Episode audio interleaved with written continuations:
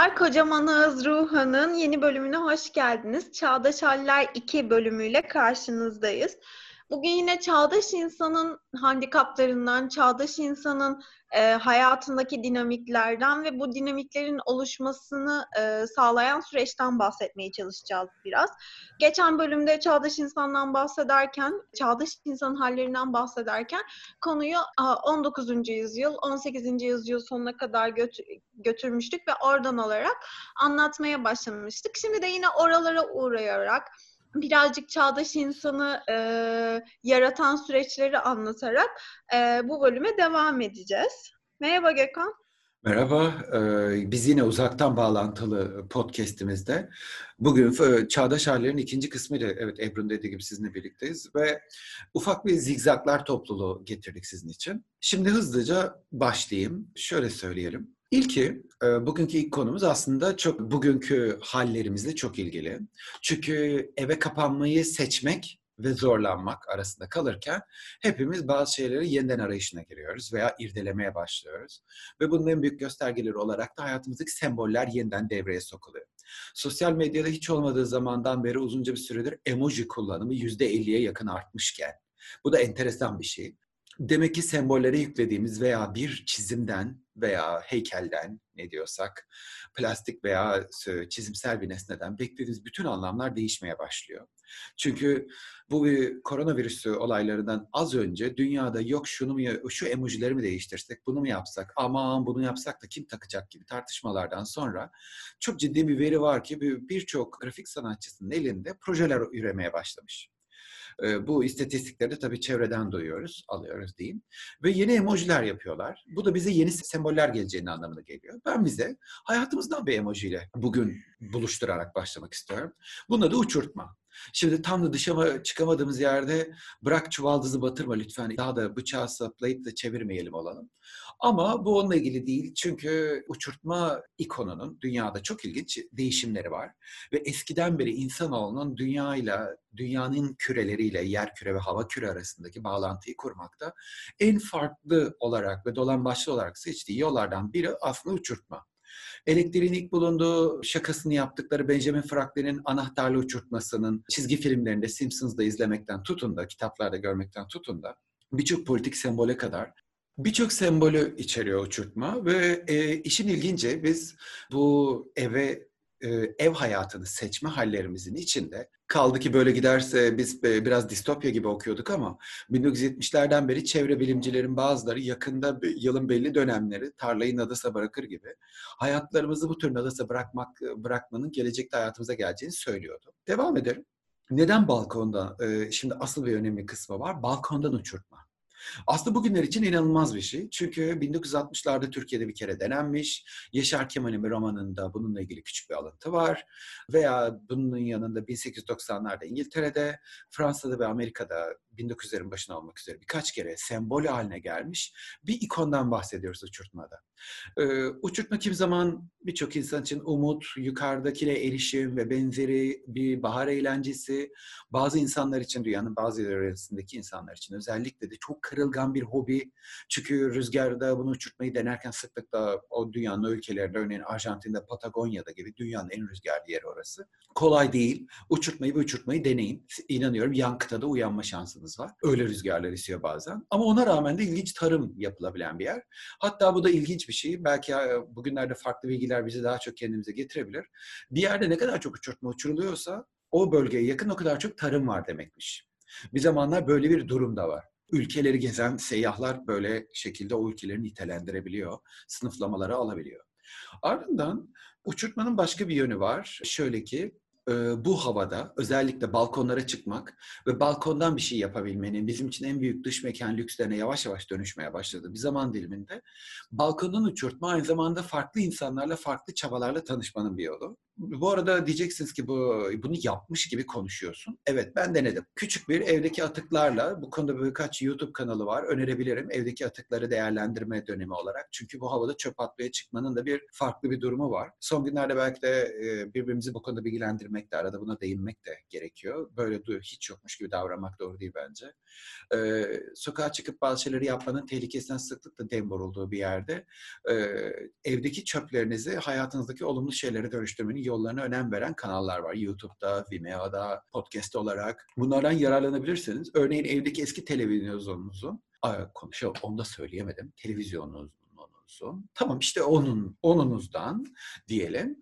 Çok ilginç uçurtmalar yapan insanlar var. Evdeki eski kumaşlardan farklı uçurtmaları yapan insanlar var. Hatta evde uçurtma uçuruyormuş fantazyası altında ıslattığı bir kumaşı o uçurtmanın üstüne e, serip evde küçük çocuğuyla uçurtma uçuruyormuş gibi kendisi onu tutarak koşan ebeveynlerin ne de olsa birazdan burayı bile dalayacaktım olsun işte ıslanması için yaptığım gibi çok e, kaliteli zamanı multifonksiyonel zamana çeviren bir anlayışları var. Ancak dönelim şimdi çağdaş hallerimiz nasıl etkiliyor? Şöyle ki, birincisi çok ilginç bir şey var. Dünyada birkaç çeşit ünlü uçurtma var ve bunlardan birkaç tanesi bizim ülkemizde de çok ünlü. Birazcık birbirimize bu şekilde de tanışabiliriz. Bunlardan bir tanesi Japon uçurtması. Rokkaku Dako dedikleri şey. Rokkaku Dako'nun bir özelliği var. Biz çok biliyoruz çünkü bütün kırtasiyelerde satılan altıgen uçurtma. Ardından Japonlar bunu bu arada neden kullanıyor? Şöyle ki çok pratik ve çoğunlukla çok rüzgara dayalı. Ondan sonra tetrahedral uçurtmalar var. Bu enteresan bir şey. Ee, üstün üstlük mucidi de çok enteresan bir şey. Telefonun mucidi yani Graham Bell. Biraz piramidal bir uçurtma. Gerçekten piramit gibi. içine hava doluyor. Ve hava içinden çıkamadığı için sizi yükseltiyor. Hızlı yükselen ama sonra kopabilen bir uçurtma. Açıkça söyleyelim. Yine de apartman kenarlarından bir şekilde eğer rüzgar alabiliyorsanız uçurtmak için, uçurmak için acayip derecede hızlı ve kolay bir uçurtma. En azından uçurtmanız ikinci, üçüncü katı kadar çıkar. Sonrası da bilmiyorum. Artık komşuyu hediye edebilirsiniz diyelim. Sonra bunların yanında e, uçurtmanın farklı bir yanı var. Uçurtma için ister istemez rüzgara ihtiyacımız var. Şimdi bunu ayrıca çağdaş hallerimizin içindeki yer alması açısından söylemek istiyorum. Rüzgarlar genelde Nemrut, somurtkan havaların habercisi olarak anılıyor. Bütün dünyada çok ilginç ortak bir bilinç dışı iletişim var. Kolay değil çünkü rüzgarda ayakta durmak çok zor. Evlerimize zarar verme riski var. Şapkamızı, elbiselerimizi rüzgarda yitirme şansımız var. Ve bu yüzden de e, bu rüzgarlı havaların içinde bir biçimde insanın mutlu olması her zaman çok kolay değil. Sanırım rüzgardan mutlu olanlar çoğunlukla kuşlar, özellikle martılar ve denizciler oluyor. Çünkü denizciler pek söylemese de rüzgarlı havada gemi kullanmak, balıkçılık yapmak veya balıkçılığa gitmek ya da dönmek gibi şeylerin özel tekniklerini biliyorlar. Ve bu yüzden de onlara kolay geliyor. Çünkü gemilerini çok daha hızlı getirip getirebiliyorlar. Hatta bir şeyde sanırım e, Stevenson'ın e, Kidnapped, Kaçırılmış diye bir romanı vardı. Ünlü bir adam çocuğunu kaçırttırıyor ve benzeri şeyler oluyor. Bir korsan kaptanı kaçırıyor onu. O kaptanın e, daha sonra kişi geri geldiğinde diyeyim, ilginç bir şeysi var. Adamı arayıp bulurken, bir bardayken, şöyle bir, bir pub'dayken İngiltere İskoçya sınırında ilginç bir lakabını duyuyor. Uğursuz seven diye. Neden uğursuz seviyor ki bu adam falan diye muhabbet ettiklerinde rüzgarlı havaları çok sever. Rüzgar hep uğursuzluktur. Kaç tane gemi batırdı diyorlar. Ve o da böyle uğursuzluk olarak rüzgarı seven adam olduğu gibi şeyleri var. Aslında rüzgarlar bu aralar çok önemli. Çünkü kıştan bahara geçtiğimiz dönemde özellikle eve de zorunlu olarak seçtiğimiz bu dönemde evdeki havayı temizlemesi açısından rüzgarlar çok değerli. Böyle ben de yalnız bugün ya faydalı bilgiler tavsiyecisi konumunda düştüm. Saatli Marif takviminin bizim podcast'teki temsilcisi olarak iş görüyorum ama olsun böyle şeylere de ihtiyacımız var diye düşünüyorum bazen. Rüzgarlı havalar açıkçası oldukça önemli çünkü insanın burun ve nefes kalitesini çok değiştiriyor. Ve en önemlisi bazen belki fark ediyorsunuzdur. Hayatınıza farklı bir açıdan bakmanız için size küçük bir opsiyon, seçenek sunabilecek olan uçurtmanın değişik rüzgarlarda değişik şekilde uçtuğunu unutmayın. Bu yüzden ya inatla rüzgara karşı çekiştiriyorum, çekiştiriyorum, yükselmiyorum demek yerine bazı rüzgar tiplerinde rüzgara sadece uçurtmayı bırakırsanız uçar ve bazılarını çekiştirirseniz uçar, bazılarında da bir çekiştir bir bırakla uçar gibi en çok kolay uçurulabilen üç uçurtma tekniği de budur. Bu kadar böyle sempatik ve insanları aa uçurtma mı dedirtecek bir girişle başladıktan sonra bölümün sıkıcısı olarak ben konuyu tekrar çağdaş insana getirmekle yükümlüyüm sanırım. Bu arada uçurtma gerçekten birçok edebiyatçı için referanstır, birçok sinema filmi için referanstır. Olağan olmayan ve kendiliğinden ortaya çıkardığı birçok hali olduğu için e, kullanılması, metafor yaratmada, tema olarak kullanılması gerçekten çok mümkün olan alet edevatlardan biri diyebiliriz belki. Ama tabii senin şu dönemde insanları uçurtma, uçurun balkonunuzdan onu seyredin, bakın da ne kadar güzel demen de ayrıca bir sempatik oldu. Ya aynı zamanda umutla ilgili bir sembolü de var ve insanlar günümüzde umudu özellikle şu günlerde e, dürüstçe söylemek gerekirse bazen gereğinden fazla yanlış yorumlamakla ilgili çabalara giriyorlar. Ve bunu çevremizde çok rahatlıkla görebiliyoruz. Yani hiçbir şekilde sıkılmaya, eyvah kötü bir konu demeye gerek yok. Çünkü hayatımız bu. Ve bu yüzden de bu konuya değinmek gerekiyor bence. Aynen öyle ve zaten e, aslında çağdaş hallerimizden biri de bu. İçine sokulduğumuz demir kıyafetlerin içinden çıkmak ve o benliği tekrar aramak, çok eskiye, en öze dönmeye çalışmak çağdaş insan hallerinin en temel özelliklerinden biri bu. Ben de burada konuyu tam şeye getirmek istiyordum. Demir kafesten plastiğe kimliklerimiz diye Edibe Sözen'in bir kitabı vardır. Ben okul için okumaya başlamıştım ama sonra gerçekten bence günümüz hayatına çok referanslar veren bir kitap. Edibe Sözen orada modernite ile ilgili şöyle diyor. Bu çağdaş insan hallerinin temelini oluşturan en önemli şeylerden biri tabii ki modernleşme, modernite kavramının yeni hayatı şekillendirmesi ve o yeni şekillenen hayat içinde insanın değişmesi, değişen insanın 20. yüzyıl itibariyle de kendini yeniden biçimlendirmeye çalışması. Orada Edibe Sözen şöyle diyor. Modernite, aydınlanma dönemiyle tarihselleştirilen insan ve toplum yaratımı sonucu oluşan çürüme, çoraklaşma ve aşkınlığı yitirme halinin iyice zirveye çıktığı bir dönem olarak tanımlanabilir diyor. Bence bu gerçekten modernite eleştirisinin en temel dertlerinden biri insanı insanın kendi doğasının tamamen yok sayarak yeni bir kültür ve yeni bir hayat düzeni yaratarak o hayat düzeni ve kültürle e, ehlileştirmeye çalıştırma hali modernite aslında birazcık. Ve bu ehlileştirmeye çalıştırma hali e, dediğim gibi yeni bir kültür hayatı ortaya çıkarıyor. O çıkardığı kültür hayatıyla insanı şekillendirmeye çalışıyor. Şekillendirdiği insanı neredeyse insanın içinde yaşamak istemeyeceği bir noktaya getirecek kadar böyle pragmatik bir şekilde sistemleştiriliyor ve o sistemin içinde insan çok küçük sınırlar içinde ha- hareket etmeye başlıyor. Yani Dostoyevski şey der bunun için insanı onu yalnızca inşa etmek, içinde yaşamayacak isteyeceği bir kalıp içine sokmaya çalışıyor da.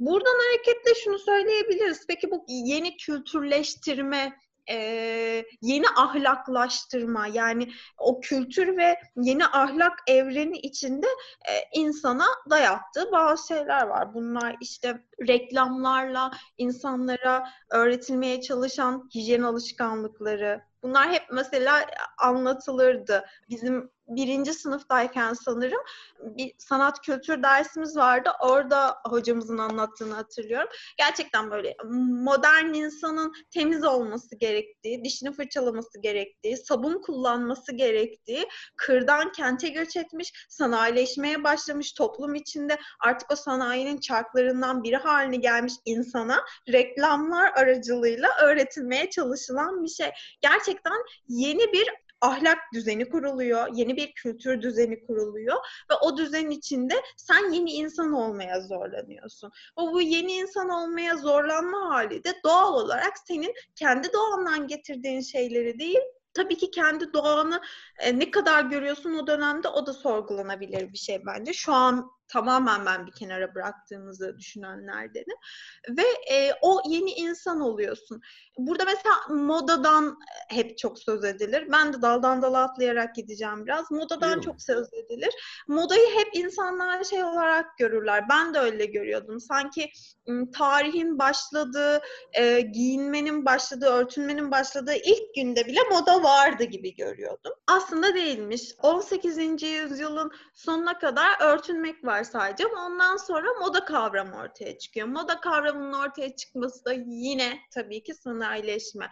Ve bu sanayileşmenin ortaya çıkardığı moda özellikle kadın üzerinde bir toplumsal kadını normalleştirme aracı olarak kullanılıyor. Mesela insanlar savaş döneminde e, erkekler yokken sanayi çarklarının önemli yerlerinde kadınlar varken kadın daha maskülen bir görünümdeyken moda doğal olarak maskülen oluyor. Ama savaş bittikten sonra kadına tekrar yerini göstermek için çünkü kadının yeri ev, çünkü toplumların büyümesi gerekiyor, toplumların üremesi gerekiyor, çocuk doğurması gerekiyor.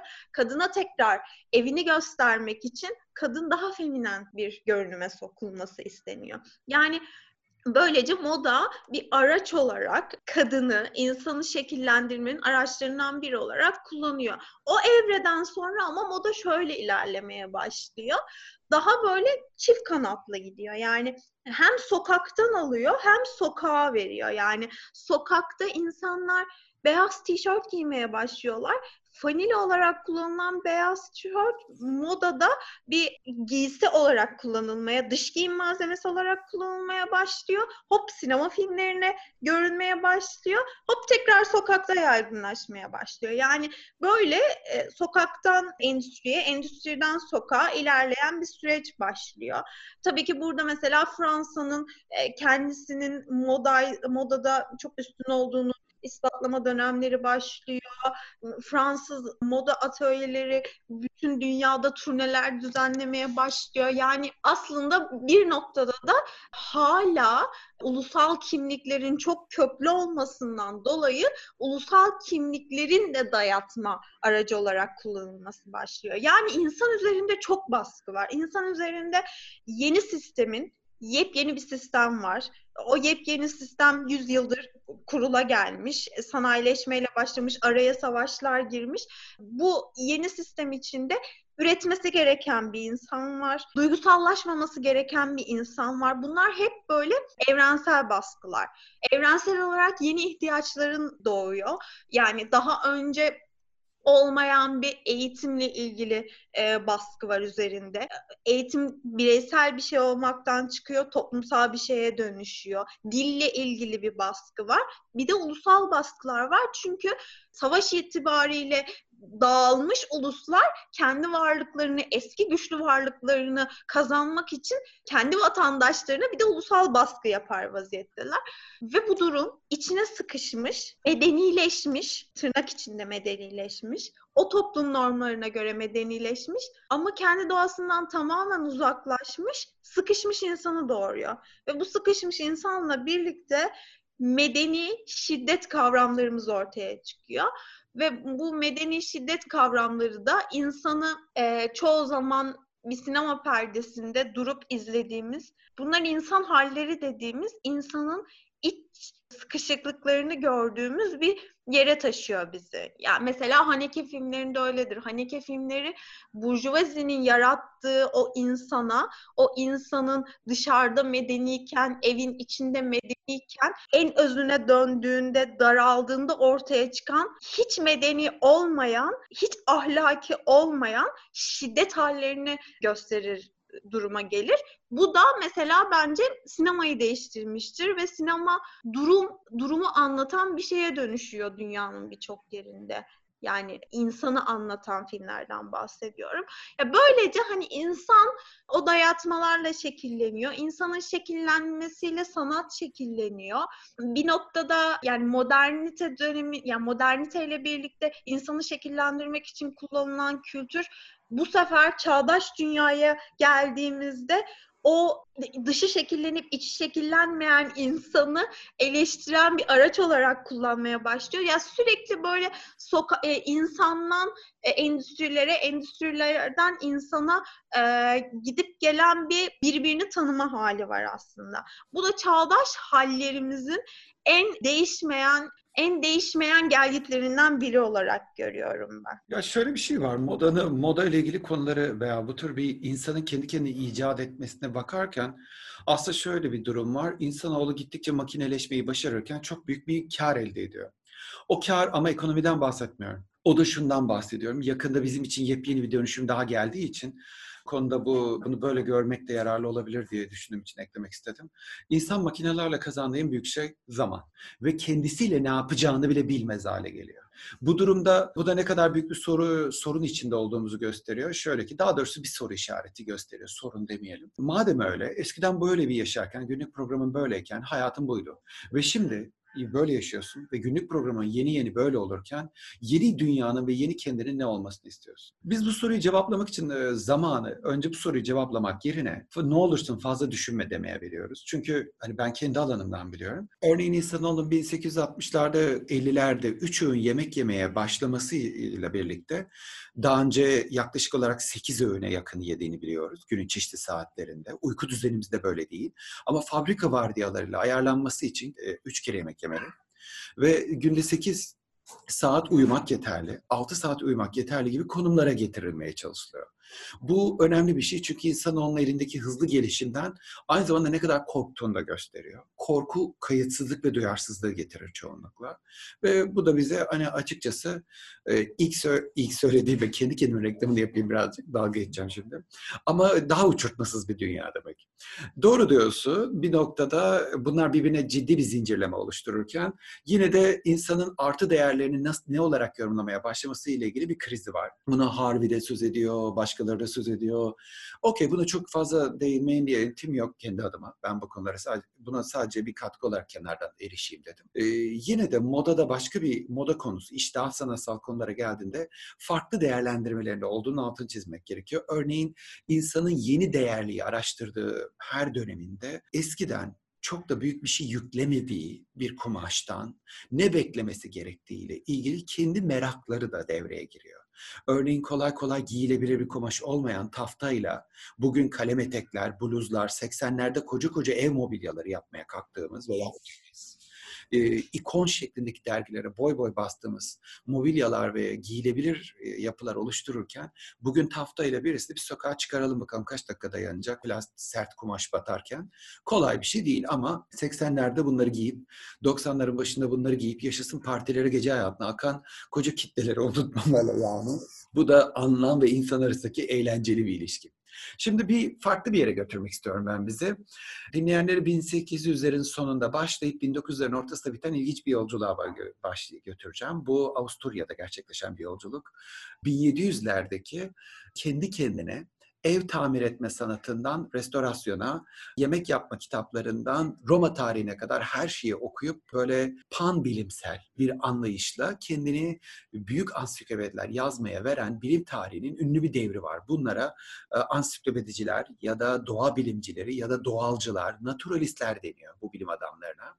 İnanılmaz garip kitaplar yazıyorlar. İnanın bana çapraz bulmaca veya sudoku yarışamaz o kitaplardaki bilgi çeşitliliğiyle. Ve bu adamların ekolünü takip ederek kendi kendine, kendini inanılmaz sayıda çok kitapla donatıp hiçbir okul okumadan muhteşem bir yetkinliğe erişen bir adamdan bahsedeceğiz. Dünyanın ilk su mühendisi. Viktor Schauberger'den. Çünkü bu benim açımdan farklı bir konuyla önüme geldi. Çağdaş hallerde insanın kendini icat ederken yaşadığı ve bunların sürtüşmesinden yaratıcı sonuçlara veya bugünkü hallerimize kısaca vardığı temaları inceliyoruz. Bize bunlar dikkatimizi çektiği için, evet bizim bugünkü hayatımızın kökeninde bunlar var dediği için bunları getiriyoruz. Ve bunlardan bir tanesi su. Neden? Eskiden su hayatın sağlayıcısı, besleyicisi, kaynaklarından biri görülürken bugün sadece bir donatı bir ev hayatımıza düştüğümüz zaman temiz su var mı? Kirli su var mı? Sıcak su var mı? Doğalgaz nereye bağlı? Kombiyle mi alıyoruz sıcak suyu? Mutfakta var mı? Duşa mı gidiyor? Banyo köpüğü böyle mi? Gibi şeyler için kullanıyoruz. Yani hayatın bir sadece enstrümanı. Ancak eskiden böyle değil. Ve Viktor Schauberger böyle olmadığı devirden geliyor. Ve bunu yaparken de enteresan bir şekilde Avusturya'da ahşa, ahşapçılık çok önemli bir şey, gelenek ve uğraşı. Bu ahşapçılık derken ahşap mobilya, kutu, süs eşyası yapmaktan bahsetmiyorum. Ahşap yapı, gündelik kullanımı, at arabası ve benzeri yapılarda kullanımından bahsediyorum. Bu yüzden Avusturya'nın girintili çıkıntılı oldukça dağlık yapısı da dikkate alındığında bir sorunla karşılaşıyorsunuz. Kestiğiniz ağacı şehre ya da atölyenize getirmek. Ve bugün bizim pek kullanmadığımız ama Avrupa'da bolcana, Amerika'da da bolcana bir zamanlar kullanılmış, Amerika kıtasını kastediyorum, Amerika ülkesini değil, kullanılmış bir yöntem var. Dağların, e, nehirlere bakan yüksek yerlerinden ağaçları kesip nehire bırakıp nehir yoluyla kasabaya kadar getirmek. O kadar büyük kütükler ki inanın bana onları ıslatmaya kolay kolay bazı nehirler yetmiyor. Ve çok ilginç bir şey buluyorlar. Sonuçta nehirler, köşeler dönüyor, düzlükleri var, şelaleleri var ve benzeri şeyler olduğunda ilginç bir durum ortaya çıkıyor ki ahşabı ya da kütükleri taşımak için günün hangi zamanı en uygun, ne zamanı bunu yapmak daha o, olumlu diye düşünürlerken Viktor Schauberger bir şey buluyor ki geceleri taşımak daha uygun.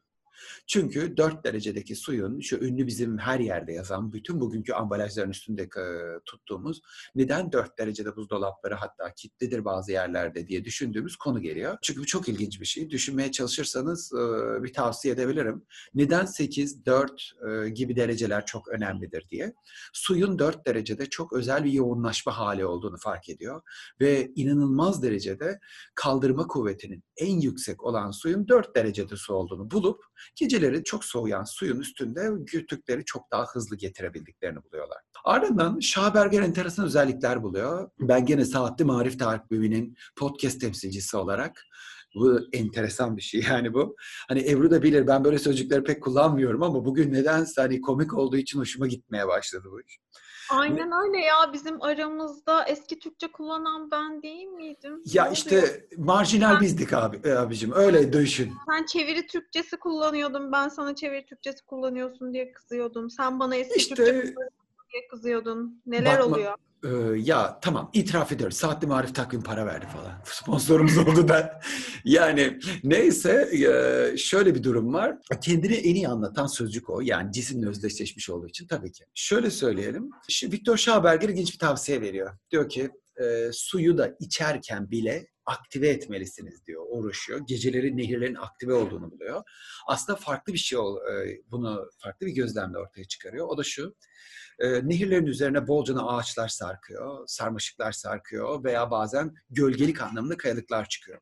Ve gö- bu nehirlerin içindeki gölge altında kalan, sürekli daha serin kalan bölgelerin bir nehir için en büyük transformatör olduğunu, dönüştürücü olduğunu buluyor. Ardından da onları e, bir nehirin suyunun kalitesini iyileştiren şeyin nehrin üzerinde belirli aralıklarla olan karanlık veya gölgelikler olduğunu ortaya çıkarıyor. Ve bunu bulurken de burada oğlu okumuş bir mühendis oluyor. Kocaman ve hayatı boyunca babamın yarısını bilmedim diye üzüntülü günlükler tutuyor. Bunda üzü komik bir şekilde not tutalım. Aslında günümüzde yaşadığımız ve özellikle çoklu yani çoluklu çocuklu aileler olarak eve kapanmayı da tekrar düşünmek için sosyal medyadaki bir sürü espriyi göze alırsak yeniden düşündüğümüz bir zaman aralığında ebeveyn çocuk çekişmesi için de komik bir gönderge bu. Ardından Şahberger şöyle bir şey buluyor. Diyor ki bir kişi alın. İçine biraz su koyun. Bu içmek için kullanacağız bir su olabilir. E, pencerenin önüne koyun ve şişenin yarısını gölgede bırakın. Yani pencerenin dışına taşırın, pencerenin ortasından geçen kayıtların arkasında bırakın, önüne bir kitap da yayın, nasıl istiyorsanız. Böyle bir suyu bir saat beklettikten sonra güneşte ve gölgede için diyor.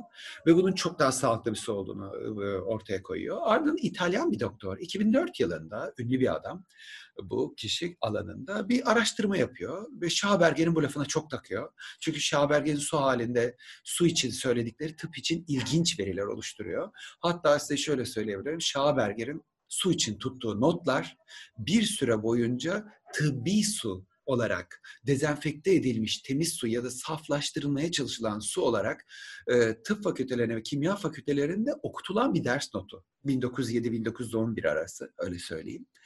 Ardından da Schauberger diyor ki bu suyu için çünkü çok daha kaliteli. Evet nasıl diye suyun kalitesiyle de çok uğraştığımız bu devirde bize çok büyük bir yön gösteriyor ve bu gerçekten acayip sağlıklı bir metot bu arada haberiniz ola yani öyle paylaşabilirim.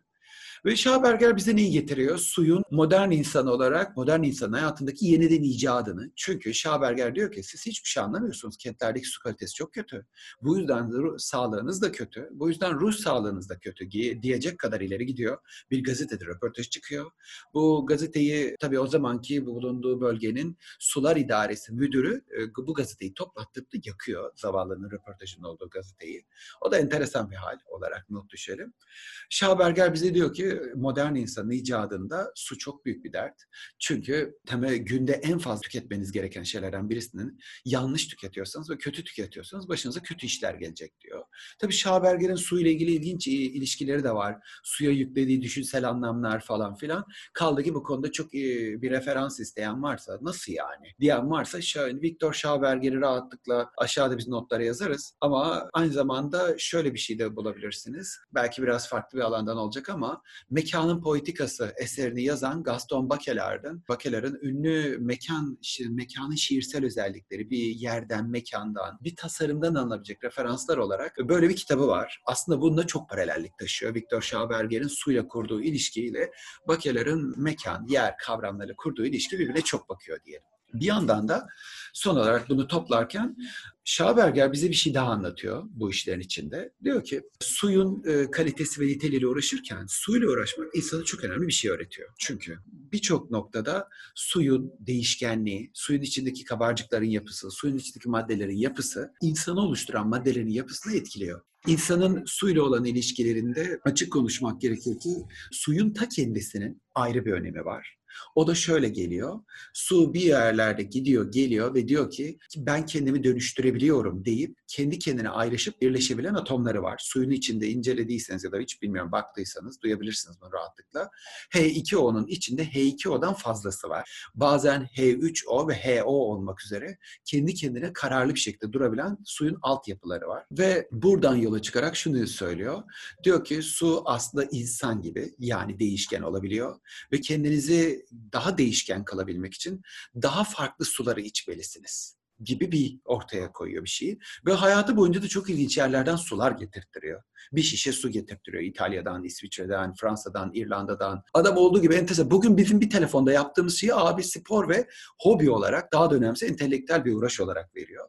Ancak bunun çok büyük bir ilginç bir yapısı var. Kendisi suyu daha güzel kullanımlı olabilmesi için, aktive edebilmek için kullandığı tasarımları var. Bu bize bir şey gösteriyor. İnsanoğlunun, modern insanın daha doğrusu kendini ifade ederken kendini yeniden yeniden yeniden icat etmesi için aslında en basitinde kendine beslediği şeylerden o şeylere dikkat etmesi gerektiğini bize gösteriyor. Şimdi buradan hareketle ben tekrar şu şey meselesine dönmek isterim aslında. Bireyin e, içsel edimleriyle dışsal edimlerinin farklılaşması ve bu çelişkiler içinde hareket etmeye çalışması.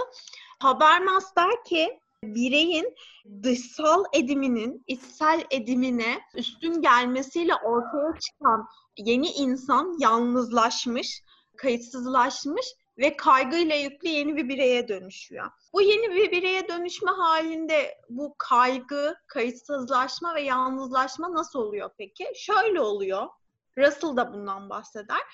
İnsan belirli bir bürokrasiyle donatılıyor. Ama bu bürokrasi anladığımız devlet işleyişindeki bürokrasiden ziyade hayatın her yerine donatılmış bürokrasi. Markete gitmenin de bürokratik bir e- e- eylem dizilimi var. Evlenmenin de bürokratik eylem dizilimi var. Sevgili olmanın da var. Seksin bile var. Ama hayatın her yerinde var ve bu bürokratik dizilimler insana içsel edimleriyle ortaya çıkan davranışlarına hep ket vuruyor. Bu ket vurulmalar insana şöyle davranman gerekiyoryu hep aktarmaya başlıyor. Örneğin bir kurumda çalışıyorsunuz. Çalıştığınız kurumda muhatap olduğunuz o kuruma gelen bir başka birey var. O bireyle sizin aranızdaki ilişki yüz yüze olduğunuzda, göz göze olduğunuzda asla sadece ikiniz arasındaki bir ilişki değil arada kocaman bir kurumsal kimlik var. Ve bu kurumsal kimlik o iki insan arasındaki ilişkiyi kurgulayan, bürokratik dizilimi üreten kurumsal kimlik.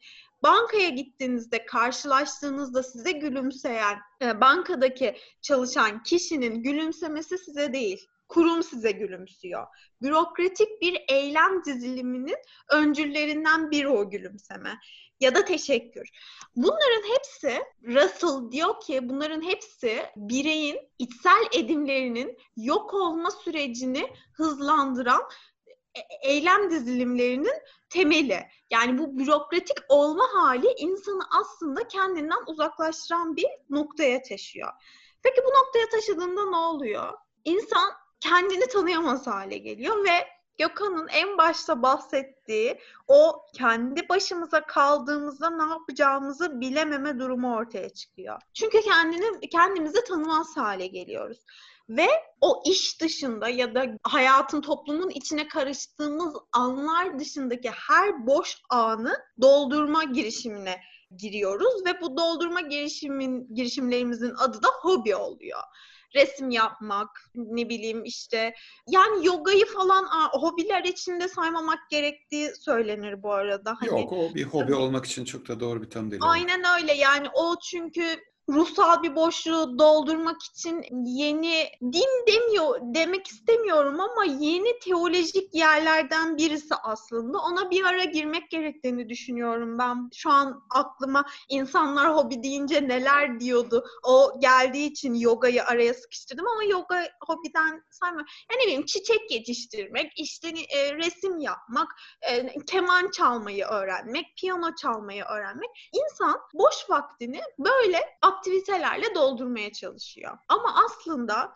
Gündüz Vasaf der ki bu diğer yani kendi yaptığımız asıl iş dışında diğer yapmaya çalıştığımız edimler artık yine kendi özümüzden gelmediği için gerçekleşemiyor. Mesela der ki eskiden keman çalmak ailede kemanilik olduğu için ortaya çıkan bir şeydi. Artık keman çalmak boş vakti doldurmak için. Bu yüzden keman çalmayı çalmak isteyen insanların çok kazınını öğrendiğini söyler. Yani aslında sadece boş vakti doldurmak için bir şeyler yapıyoruz. Peki bu neyi doğurdu? Bu bence şunu doğurdu. Yeni insan yani 21. yüzyıl insanının en büyük özelliklerinden biri bu 19.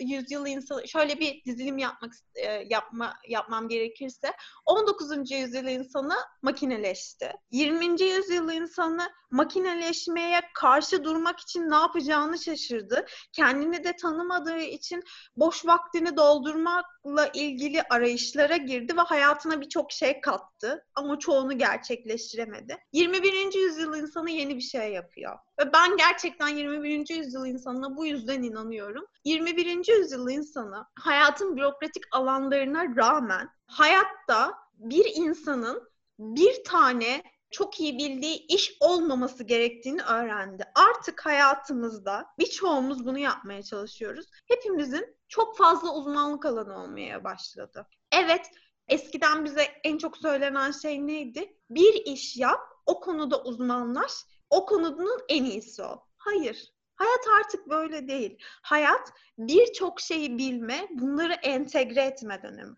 O yüzden eğitim anlayışının aslında sarsıldığı da bir dönemden geçiyoruz. Üniversite eğitiminin, diplomanın, bir konuda uzmanlaşmanın asla yetmediği, bir birçok bir konuda bilgi sahibi olup bunları entegre ettiğin zaman kendinle barışıp kendi istediğin işleri, yaratımları ortaya koyabileceğin duruma gelme dönemindeyiz.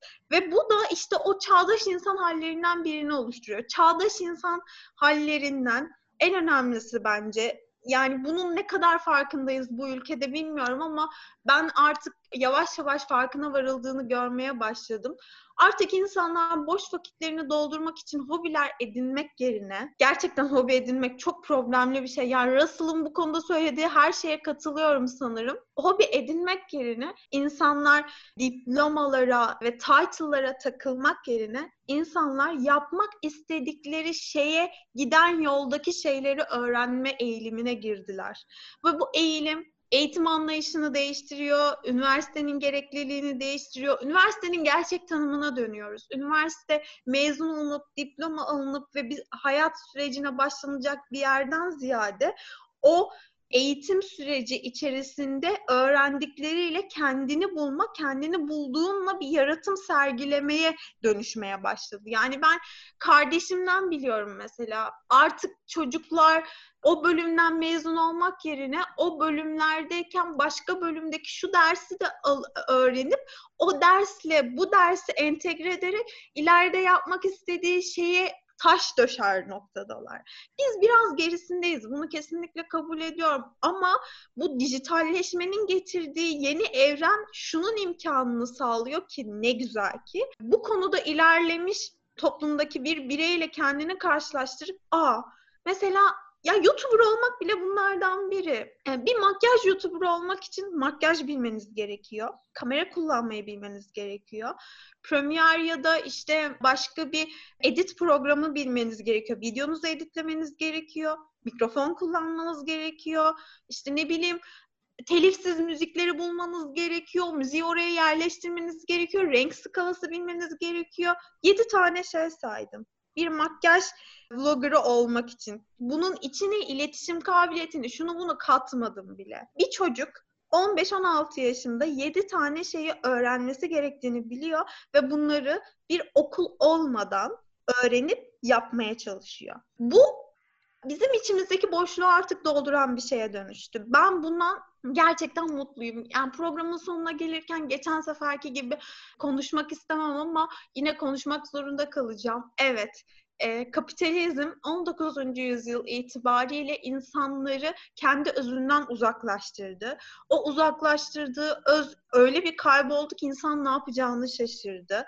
Boşluklarını dolduramadı, kendini tanıyamaz hale geldi. Kendini tanımadığı için kendiyle baş başa kalan e, kalmaktan korktu. Boş zaman kavramından korktu. Bunu doldurmaya çalıştı. Ama tüm bu sürecin sonunda bu küreselleşmiş evren bize bireyin kendini bulması için seçmesi gerektiğini de öğretti. Artık bireyler kendilerine dönüp olmak istedikleri şeyi dönüp baktıklarında dünyadan bunu bulabilir haldeler. Biz olmak istediğimiz şeyi keşfettiğimiz anda dünya bize imkanlarıyla onu bulma bulma şansı veriyor. Öğrenme şansı veriyor ve öğrendiğimizde kendimize dönüştürme şansı veriyor. O yüzden bu hobi, boş vakit, uzmanlaşma kavramları büyük boşa düştü. Aşırı mutluyum. Ve hani bizi dinleyen genç insanlar varsa tavsiyede bulunmam ne kadar doğru bilmiyorum. Ben böyle tavsiye durumlarını çok sevmiyorum. Kimsenin bana bir şey tavsiye etmesinden de çok hoşlanmıyorum ama yine de küçücük bir şey söylemek isterim ki kimsenin bir konuda uzmanlaş, bir konunun en iyisi ol durumuna bence kapılmamalıyız. Bence beş tane konuya ilgimiz varsa o beş tane konuya olan ilgimizi diri tutabiliriz. Zaten ilgin varsa beşiyle de ilgilenecek motivasyonu buluyorsun. Yani artık çağdaş insan bir konuda uzmanlaşmalısınız durumunu kırdı. Ve bence Gündüz Vasaf'ın dediği gibi özünden gelerek bir enstrümana dokunmak, Russell'ın dediği gibi boş zamanı doldurmak için bir şeylere sığınıp onu gerçekleştirememek değil, onu gerçekleştirmek istediğin için o edimleri yapmaya başlamak. Bunların hepsi çağdaş insanın hallerinden biri oldu. Ve ben de bundan mutluluk duyuyorum. Böyle yine birazcık şey optimist olarak birazcık olumlu yerden bakarak burayı bitirmiş olalım. Çağdaş Haller 2 bölümümüzün sonuna geldik. Ben hoşçakalın diyorum şimdilik. Aslında evet güzel şeylere değindik. Lütfen içinizdeki bugünkü ev defilelerinizde giydiğiniz modanın nereden geldiğini düşünürken uçurtmanızı yanınızdan ayırmayın. Tam teşekküllü Cevat Kelle gibi gezebilirsiniz. Kötü bir şey değildi adamın imajı sonuçta. İlginç nesneler vardı üstünde. Ne bileyim ben hiç öyle klozet taşımamıştım mesela. Yine de güzel bir gün oldu. Umarım güzel bir şekilde size de ulaştık. Görüşmek üzere. Ben uçurtma deneyeceğim. Hoşçakalın. Bye bye.